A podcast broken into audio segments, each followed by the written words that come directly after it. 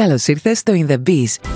Είσαι έτοιμος να εξερευνήσεις τα podcast της καινούργια σεζόν; Powered by Grey Studios.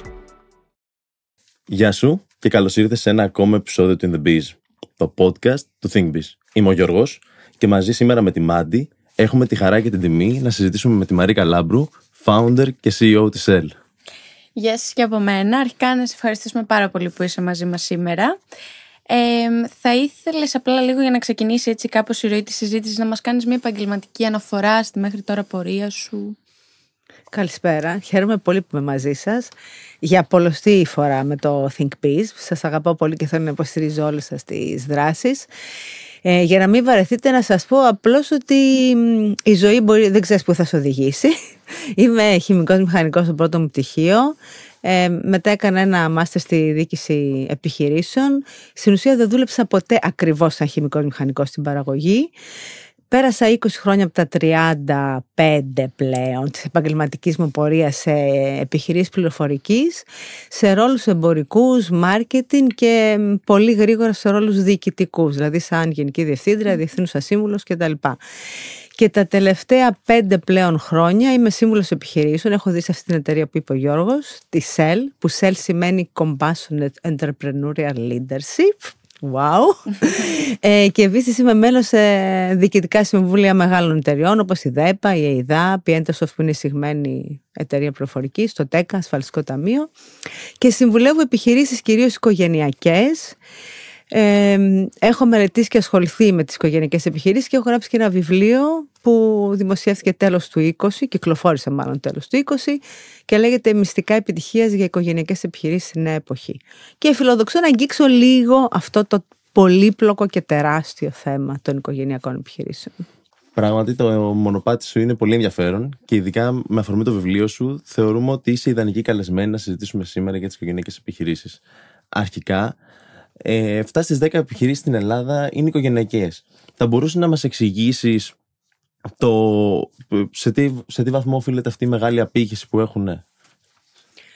Ε, θα πω γενικά οι οικογενειακές επιχειρήσεις ε, αποτελούν ένα μεγάλο ποσοστό των επιχειρήσεων παγκοσμίως. Δεν είναι μόνο φαινόμενο ελληνικό, αλλά στην Ελλάδα ε, λίγο που έχουμε έναν χαρακτήρα που δεν αντέχει και πολύ έτσι πειθαρχία από πάνω, που λέμε ποιος θα έρθει να κάνει κουμάντο σε μένα. Ε, αυτό μάλλον βοηθάει στο να, στο να αυξηθεί. Αλλά αν το δούμε λίγο πιο σοβαρά τώρα πέρα από τα αστεία και ιστορικά, υπάρχει ένα μεγάλο κομμάτι αυτού που εγώ ονομάζω επιχειρηματικότητα της ανάγκης, που αυτό δημιουργήθηκε τις δεκαετίες 50, 60 και λίγο 70, δηλαδή τη μεταπολεμική, μετά το ε, δεύτερο παγκόσμιο ε, κατάσταση στην Ελλάδα, όπου ε, δεν ήταν εύκολο να απασχοληθεί κανείς κάπου και μην ξεχνάμε ότι δυστυχώς η χώρα μας είναι μια χώρα που δεν έχει πολύ μεγάλη βιομηχανία, δεν έχει δηλαδή ούτε βάθος ούτε πλάτος δυστυχώς. Ε, και αυτό έχει σαν αποτέλεσμα να πρέπει κανείς να ορθοποδήσει επαγγελματικά πώς κάνοντας κάποια μικρή δουλειά. Οπότε ναι υπάρχουν πολλές οικογενειακές επιχειρήσεις. Ξεκινούν από προσωπικές επιχειρήσεις και εξελίσσονται στις οικογενειακές, γιατί ασχολείται εκεί και ο αδελφός και η αδελφή, ε, ο, ο μπαμπάς, η μαμά, ένα ζευγάρι κτλ. Ε, αλλά αυτό είναι μόνο ένα, ένα κομμάτι των οικογενειακών επιχειρήσεων, γιατί υπάρχει και το άλλο το οργανωμένων μεγάλων οικογενειακών επιχειρήσεων κομμάτι, που και αυτό δεν έχει μικρή παρουσία στη πατρίδα μας και αυτό είναι σημαντικό. Ναι, άρα λοιπόν γενικά υπάρχει μεγάλη απήχηση από στις οικογενειακές επιχειρήσεις γενικά στην Ελλάδα. Τι πιστεύεις πως είναι αυτό που οθεί κάποιος να ασχοληθεί με μια οικογενειακή επιχείρηση, δηλαδή να συνεχίσει η γενιά την ίδια επιχείρηση με την παλιά. Τι είναι τα πλεονεκτήματα αυτά που. Σαν, σαν δεύτερη γενιά τώρα σαν μιλάμε. Σαν δεύτερη γενιά. Ποια είναι τα πλεονεκτήματα του να ε, είσαι στο ίδιο εργασιακό περιβάλλον με την οικογένειά σου; Πολλά ερωτήματα μαζί. Καταρχάς, να πούμε πώς πώς δημιουργείται η πρώτη Η πρώτη γενιά μπορεί να υπάρξει είτε επειδή κάποιος έχει ένα όνειρο, ένα σκουλκάκι που κάθε βράδυ ε, το, το μυαλό του το απασχολεί και λέει θέλω να κάνω αυτό το τάδε και μετά αυτό το τάδε που έχει ξεκινήσει ο πρώτος ή οι πρώτοι οι ιδρυτές δηλαδή το αγαπάνε και το αγκαλιάζουν και τα μέλη της δεύτερης γενιάς. Και η δεύτερη περίπτωση είναι ότι δεν έχει άλλη δυνατότητα για επαγγελματική ανασχόληση και πρέπει να κάνει κάτι. Συνήθως αυτό το κάτι και ας το δούμε είναι μια μικρή εμπορική επιχείρηση Όσοι δηλαδή δεν μπορούν να βρουν άλλο τρόπο, έχουν μια μικρή εμπορική επιχείρηση. Αν αυτή τα καταφέρει να περάσει τις διάφορες κοπέλους ε, και, και να ορθοποδήσει, τότε και η δεύτερη γενιά θα, θα αναλάβει, θα, θα παίξει κάποιο ρόλο. Ε, θέλει να, να συζητήσουμε μάτι μου αν είναι ε, καλό ή κακό, θετικό ή αρνητικό. Περισσότερο να εστιάσουμε στα πλεονεκτήματα. Δηλαδή ότι Ναι. έχεις αποφασίσει να ασχοληθείς καλός ή κακός με την οικογενειακή σου επιχείρηση, τι σου προσφέρει αυτό, δηλαδή ποια είναι τα πλεονεκτήματα αυτά. Σαφώς υπάρχουν και μειονεκτήματα. Απλά. Ναι, τα πλεονεκτήματα. Τα πλεονεκτήματα είναι ότι βρίσκεσαι σε ένα γνωστό περιβάλλον. Δεν έχεις να αντιμετωπίσεις, ε, δεν έχεις πολλές εκπλήξεις. Ε, επίσης πλεονέκτημα είναι ότι θα υπάρξει μεγαλύτερη κατανόηση από ότι σε έναν κλασικό άγνωστο εργασιακό χώρο που κανένας δεν θα σου κάνει χάρη, κανείς δεν θα αιτιολογήσει κάποια ανεπάρκειά σου, θα είναι λίγο πιο σκληρό το περιβάλλον, δηλαδή θα υπάρχει στο οικογενειακό υπάρχει μια μεγαλύτερη ανεκτικότητα. Από την άλλη έχεις ήδη πεπατημένες για να ακολουθήσεις, ειδικά αν είναι η επιχείρηση επιτυχημένη, ε, ξέρεις κάποια μονοπάτια, σου, σου δείχνουν κάποια, κάποια μονοπάτια. Γενικά είναι πιο ομαλή η ένταξή σου στο επαγγελματικό περιβάλλον. Αλλά αυτά είναι μόνο τα καλά και δεν είναι καλό να μείνουμε και Ναι, σωστό μόνο σε εννοείται. αυτά. Θα περνούσαμε και στα κακά, γιατί γενικά υπάρχουν. Στα μειονεκτήματα εννοώ. Υπάρχουν πάρα πολλές δυσκολίες, γιατί καλώς ή κακώς οι καιροί αλλάζουν, οι ανάγκες είναι διαφορετικές. Δηλαδή, από την χειρονακτική εργασία έχουμε περάσει και περισσότερο στην πνευματική. Και υπάρχει διαφορετικός τρόπος αντίληψης της επιχείρησης πλέον μετά από την κάθε γενιά. Επομένως, ποια είναι αυτά τα μειονεκτήματα που προκύπτουν από την διαφορετική αντίληψη. Νομίζω ότι το μεγαλύτερο μειονέκτημα, αυτό που βλέπουμε δηλαδή, είναι ότι μπαίνει σε ένα προστατευμένο περιβάλλον. Που αυτό σου στερεί τη δυνατότητα από το να καταλάβεις ποια είναι η πραγματικότητα εκεί έξω. Γιατί έχεις την υπερπροστασία της μαμάς, του μπαμπάς σου, του αδελφούς σου, του θείου σου, του δεν ξέρω εγώ ποιου. Ε, γιατί επίσης είναι λίγο περιορισμένος ο ορίζοντάς σου. Όταν δεν έχεις άλλες εμπειρίες, νομίζω ότι όλη η πραγματικότητα, όλος ο κόσμος, όλο το επιχειρηματικό περιβάλλον είναι αυτό που ζεις εκεί. Οπότε αυτά ε, σου στερούν εμπειρίες και γνώσεις που θα σε βοηθήσουν να σταθείς καλύτερα στα πόδια σου και να βοηθήσεις και την ίδια τη, την επιχείρηση.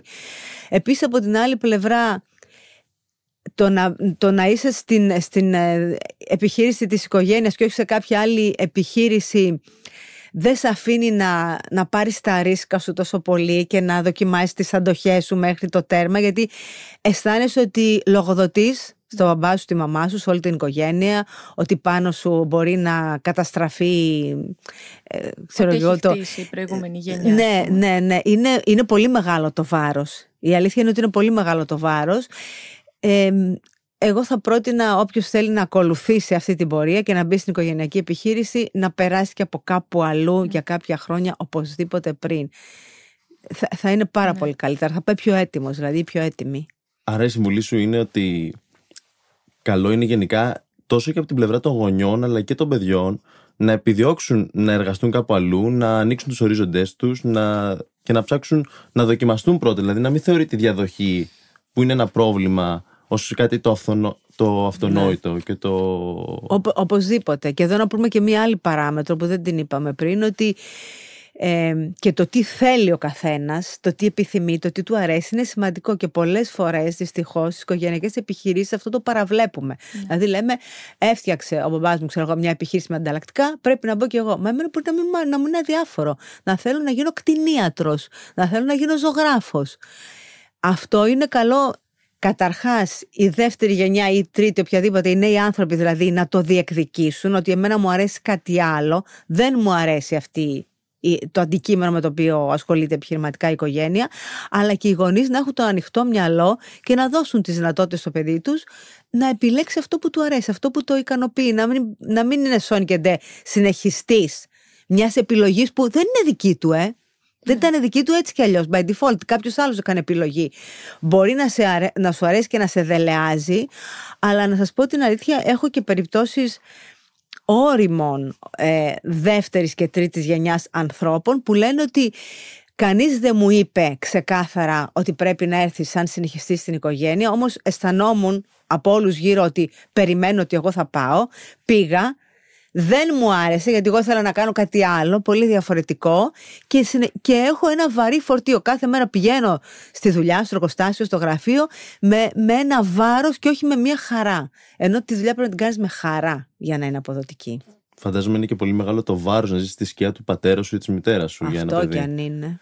Και ενδεχομένως και εγκλωβίζει ένα ζήτημα είναι το πώς συνεπάρχουν αυτές οι δύο γενιές. Γιατί κάποια χρόνια θα πρέπει να συνεπάρξουν. Ακόμα και αν το αποφασίσουν. Mm. Πώς αυτό διαχειρίζεται.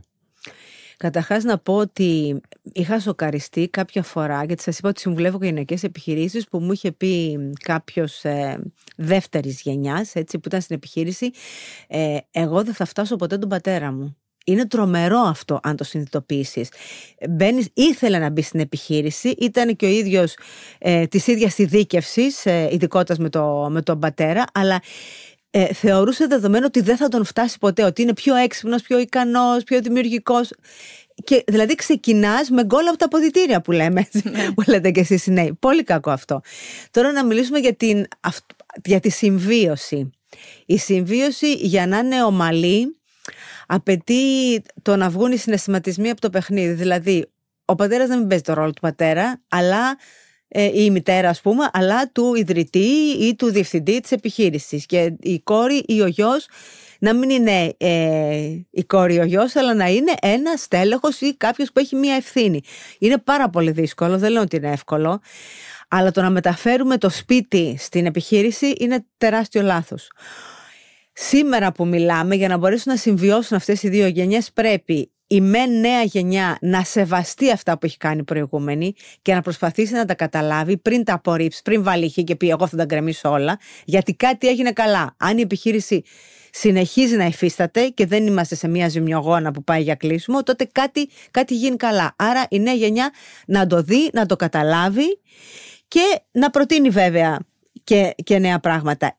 Και η προηγούμενη γενιά να είναι ανοιχτή σε αλλαγές. Γιατί τι πρόβλημα έχουμε την ε, προηγούμενη γενιά, ότι ε, λένε εμείς το κάνουμε έτσι εδώ. Δεν υπάρχει εμείς το κάνουμε έτσι εδώ. Εσείς το κάνατε μέχρι τώρα έτσι και από εδώ και μπρος ίσως είμαστε σε μια άλλη εποχή. Οπότε για δες μπαμπά και μαμά, πώ πρέπει να αλλάξετε τον τρόπο και να αφήσετε τα παιδιά να πάρουν πρωτοβουλίες.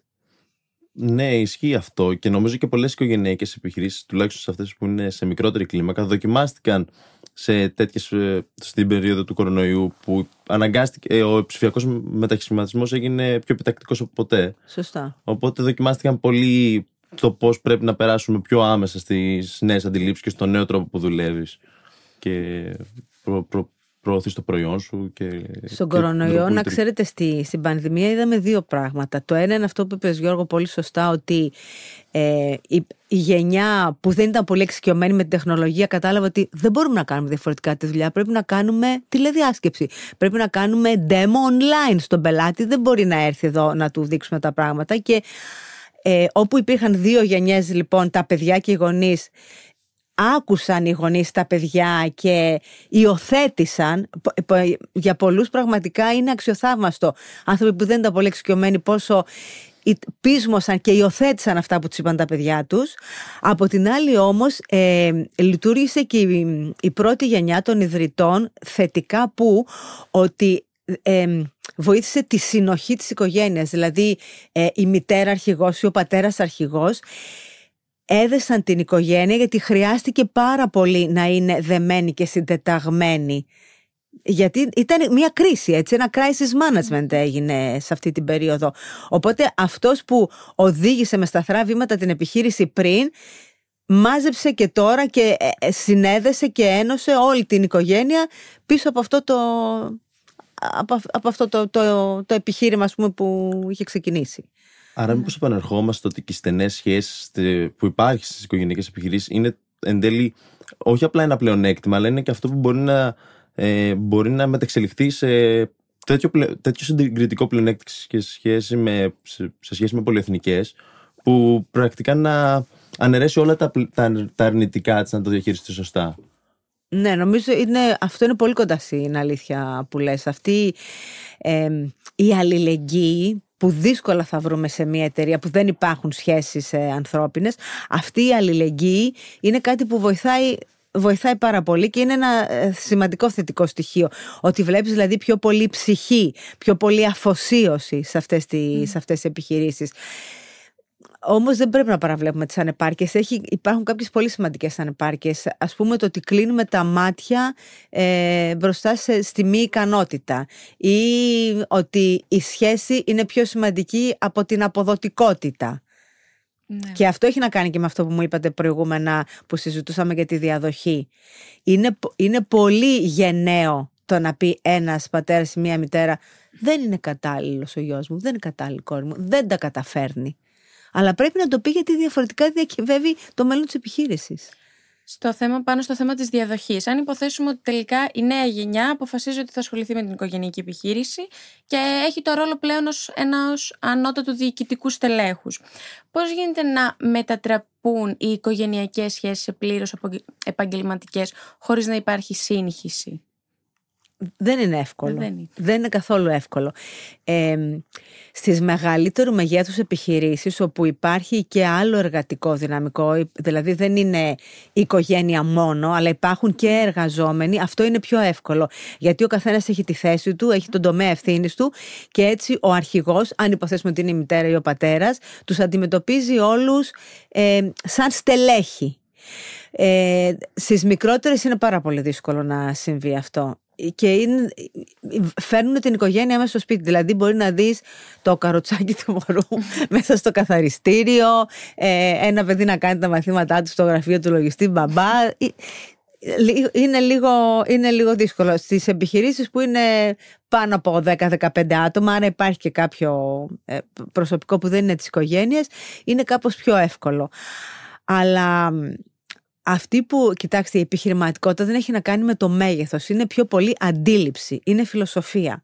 Εγώ έχω δει επιχειρηματική στάση ε, και μάλιστα σε ένα κλάδο που έχει να κάνει με εστίαση σε μια πολύ μικρή επιχείρηση που έχει, ξέρω εγώ, 10-15 υπαλλήλους και δουλεύουν όλα τα μέλη της οικογένειας. Και βλέπω από τη μητέρα που είναι η ιδρύτρια ε, μια πολύ επαγγελματική στάση και πολύ αντικειμενική, α, γιατί αυτό είναι το θέμα μας, να μην ε, είμαστε ε, ούτε θετικά διακείμενοι ούτε αρνητικά διακείμενοι απέναντι στους δικούς μας ανθρώπους. Οπότε ε, εάν καταλαβαίνεις ότι η επιχείρηση είναι κάτι διαφορετικό από την οικογένειά σου, ότι άλλο στο σπίτι και άλλο στην επιχείρηση, τότε ε, αυτό θα το, στην ουσία η πρώτη γενιά, δηλαδή οι, οι ιδρυτές ή αυτοί που, που ξεκίνησαν την επιχείρηση θα δώσουν το στίγμα. Δεν μπορεί ένα παιδί να πει εδώ είμαστε επιχείρηση, αλλά ο γονιός να φέρεται σαν γονιός και στην επιχείρηση. Πρέπει ο γονιός να φερθεί σαν επιχειρηματίας γιατί θα, θα, θα δώσει τη γραμμή, πώς να το πω έτσι, Και θα δώσει το κρατάμε και σήμα. αυτό που είπατε πριν, ότι απλά αρκεί να μην μεταφέρουμε και την οικογένεια σε γενικές γραμμές Ναι. στην επιχείρηση. Και- Ε, ε, και εδώ να πούμε και κάτι πάρα πολύ σημαντικό, ότι ε, καταρχάς αν κάναμε τώρα ας πούμε μάθημα οικογενειακών επιχειρήσεων θα βλέπαμε τους διάφορους κύκλους, την οικογένεια, την επιχείρηση και τη διοίκηση της επιχείρησης που είναι τρεις διαφορετικοί κύκλοι που κάπου τέμνονται αλλά δεν είναι ταυτόσιμοι.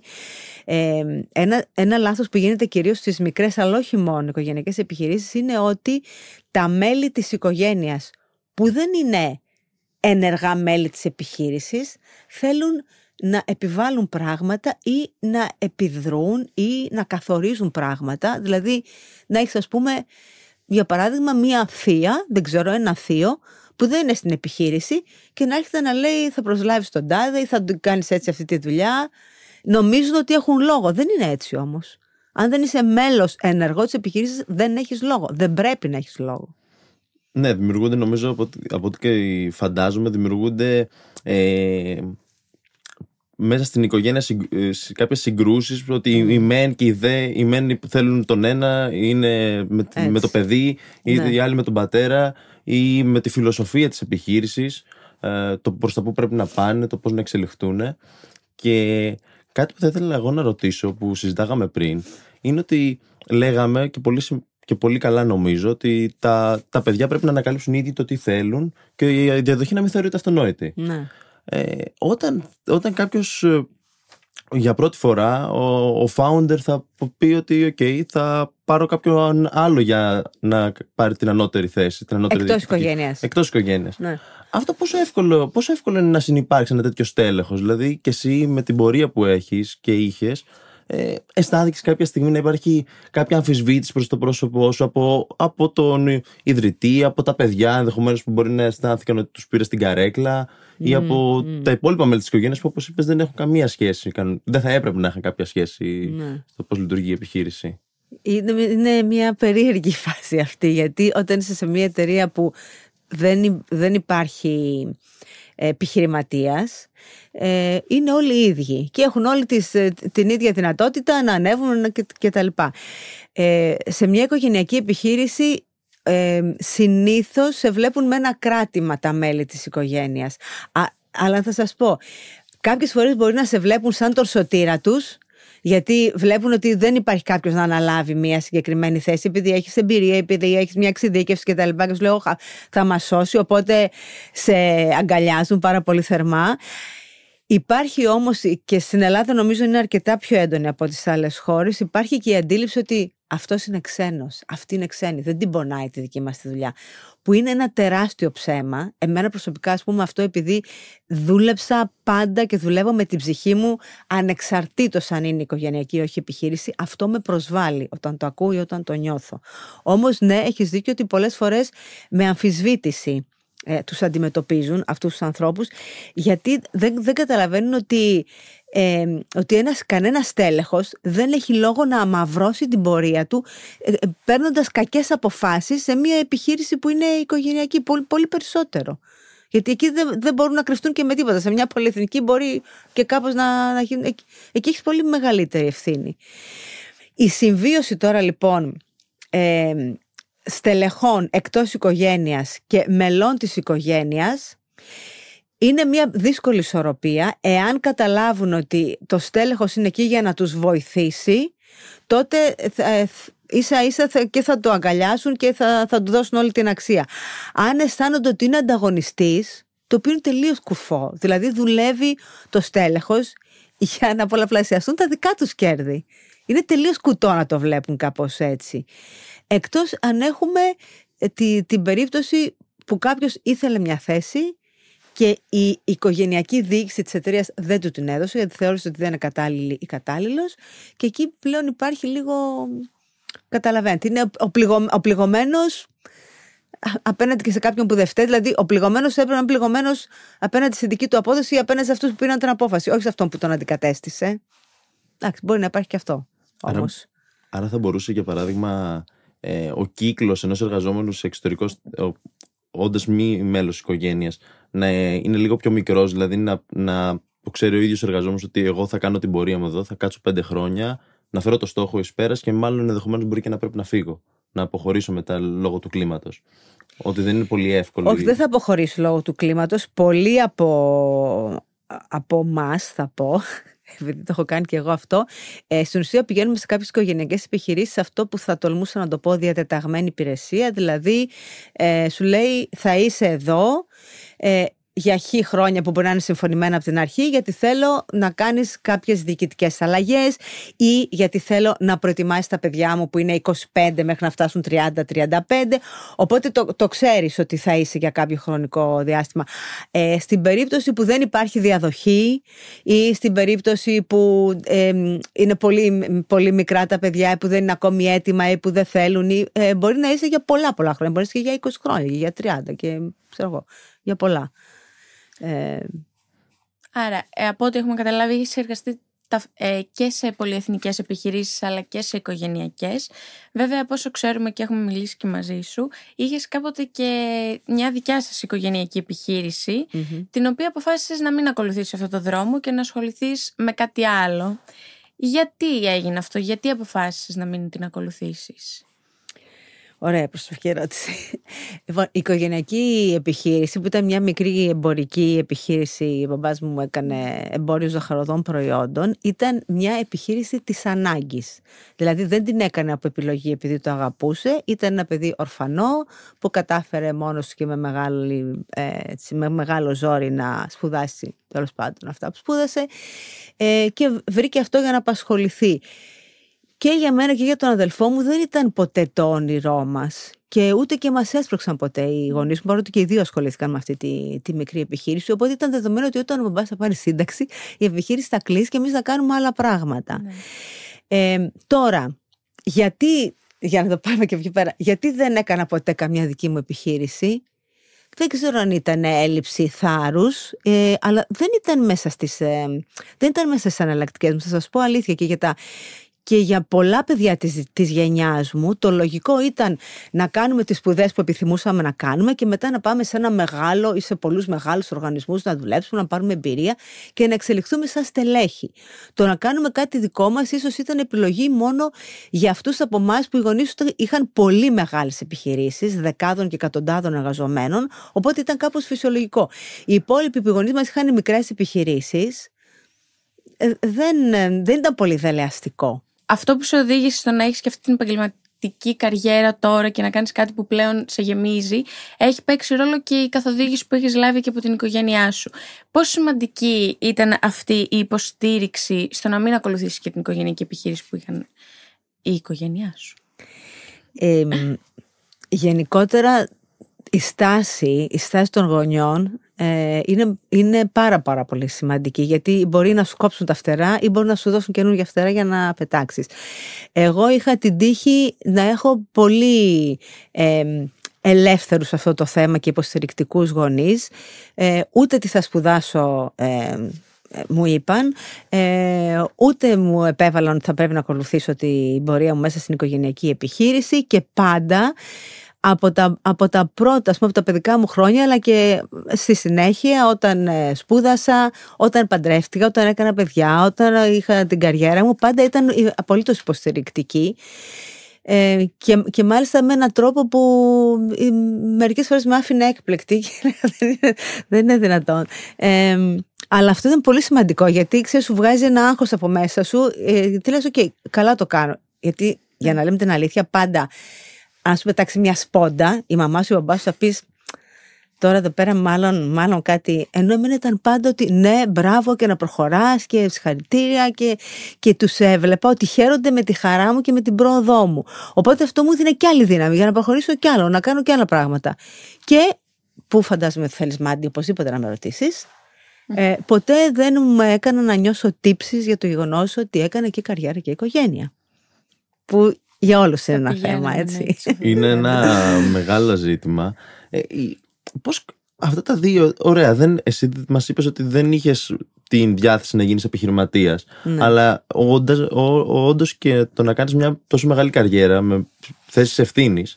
Ε, πόσο εύκολο να τα συνδυάσεις, δηλαδή υπήρξε κάποια στιγμή που είπες δεν μπορώ να ανταποκριθώ ή είναι διάκριτα αυτά τα δύο μεταξύ τους, οικογένεια και καριέρα. Εντάξει, θα σας πω ότι υπήρξαν πάρα πολλές δύσκολες στιγμές γιατί ήθελα να τα κάνω και τα δύο. Ήθελα και να, ε, και να είμαι σωστή με την οικογένειά μου και κυρίως με τα, με τα παιδιά μου να μην αισθανθούν εγκαταλελειμμένα. Ε, αλλά από την άλλη μεριά ήθελα και να προχωρήσω γιατί η δουλειά μου μου έδινε και μου δίνει μεγάλη χαρά Οπότε αυτό που έκανε ήταν ότι το αντιμετώπισα με ειλικρίνεια. Δεν είπα ψέματα στα παιδιά μου ότι αρρώστησε η γιαγιά και πρέπει να πάω στο νοσοκομείο. Είπα θα πάω ταξίδι για τη δουλειά. Θα αργήσω να γυρίσω γιατί έχω δουλειά. Δεν μπορώ να έρθω στο πάρτι γιατί πρέπει... Αλλά προσπάθησα αυτό να μην είναι συνέχεια σε βάρος, σε βάρος των παιδιών. Όμως λέω η αλήθεια είναι ότι πολλές φορές αισθάνθηκα σε ένα τεντωμένο σκηνή. Γιατί εντάξει, η μέρα έχει 24 ώρες και δεν μπορείς να τα κάνεις όλα. Αυτό που μπορείς να κάνεις όμως είναι να προτεροποιήσεις κάποια πράγματα. Δηλαδή, ναι, θα κάνουμε την ωραία γιορτή για τα γενέθλια ε, του παιδιού, αλλά δεν θα κάθομαι να μαγειρεύω κάθε μέρα, θα πάρω βοήθεια ή δεν θα κάθομαι το Σάββατο να το χαλάω για σουγκάρισμα, θα πηγαίνω βόλτα με τα παιδιά μου, αφού είναι μια. Ε, αλλά η αλήθεια είναι, δεν ξέρω σήμερα εσείς η δική σας γενιά που προσπαθώ να την καταλάβω και να τη σεβαστώ. Ε, γιατί συνυπάρχουμε, έτσι. Σήμερα συνυπάρχουν 4-5 γενιές μέσα στις επιχειρήσεις. Ε, για μας η, η δουλειά ήταν, ήταν πολύ σημαντική ε, και για να, για να μπορέσεις να εξελιχθείς έπρεπε να αφιερώσεις πάρα πολύ μέρος του χρόνου σου και της φαιάς σου ουσίας. Δεν γινόντουσαν εύκολα τα πράγματα, ούτε γρήγορα. Οπότε δεν ξέρω, δεν θέλω να σας πω τόσο πολύ για το χρόνο, αλλά ο κόπος ε, που κατέβαλα ήταν πολύ, ήταν πολύ μεγάλος. Αλλά το έκανα με πείσμα, γιατί μου άρεσε αυτό που έκανα. Είναι και πολύ ωραίο το μήνυμά σου ότι ε, με κόπο μπορείς να, τα πετύχεις, να πετύχεις mm. τους στόχους σου και να συνδυάσεις και το να είσαι εργαζόμενη μητέρα και ό,τι βάλεις σε στόχο. Αλλά εν τέλει, εν τέλει καταλαβαίνω ότι μάλλον δεν είναι ευδιάκριτα αυτοί οι δύο ρόλοι. Δηλαδή το, 10, το 9-6 δεν υπάρχει. Δεν είναι κάτι Στη δική μου ζωή δεν υπήρξε. Δηλαδή... Όχι. Όχι, δεν υπάρχει. Ε, είναι, και δεν, δεν ξέρω, δεν μπορείς να είσαι με το ωράριο. Δηλαδή, κοίταξε, δεν χρειάζεται να είσαι επιχειρηματίας. Εάν σε ενδιαφέρει αυτό με το οποίο ασχολείσαι, θα σου τριβελίσει το μυαλό και το βράδυ που θα πας να κοιμηθείς. Και την ώρα που θα κάνεις μπάνιο. Και όταν θα είσαι έξω με τους φίλους σου για το σινεμά. Ή θα σου έρθει μια ιδέα ή ένας συνειρμός από κάτι που συμβαίνει τα πράγματα που μας απασχολούν είναι πάντα μες στο κεφάλι μας. Είναι λίγο, νομίζω, fake να λέμε ότι είναι με, δεν είναι με ωράριο. Δεν είσαι με ωράριο με το φίλο σου, με τη φίλη σου, με τη... είναι, είναι όλα μέσα στο μυαλό και είμαστε ο ένας και μοναδικός και ολόκληρος άνθρωπος που τα σκέφτεται όλα μαζί όλη την ώρα. Τώρα, ε, εγώ δεν μιλάω για, για αρρώστια, ας πούμε, να πάμε στο workaholic, ε, έτσι, σε αυτή την προσέγγιση. Ε, δεν είναι τόσο πολύ η ποσότητα, είναι η, είναι η ποιότητα της, ε, της δουλειάς που θα κάνεις. Και σε σχέση με τον κόπο, εγώ θέλω να σας πω το εξής. Ο κόπος, και ήθελα αυτό να το σχηματοποιήσετε όσοι τα ακούτε, ο κόπος δεν χρειάζεται για να φτάσεις. Ο κόπος χρειάζεται για να μην γκρεμιστείς.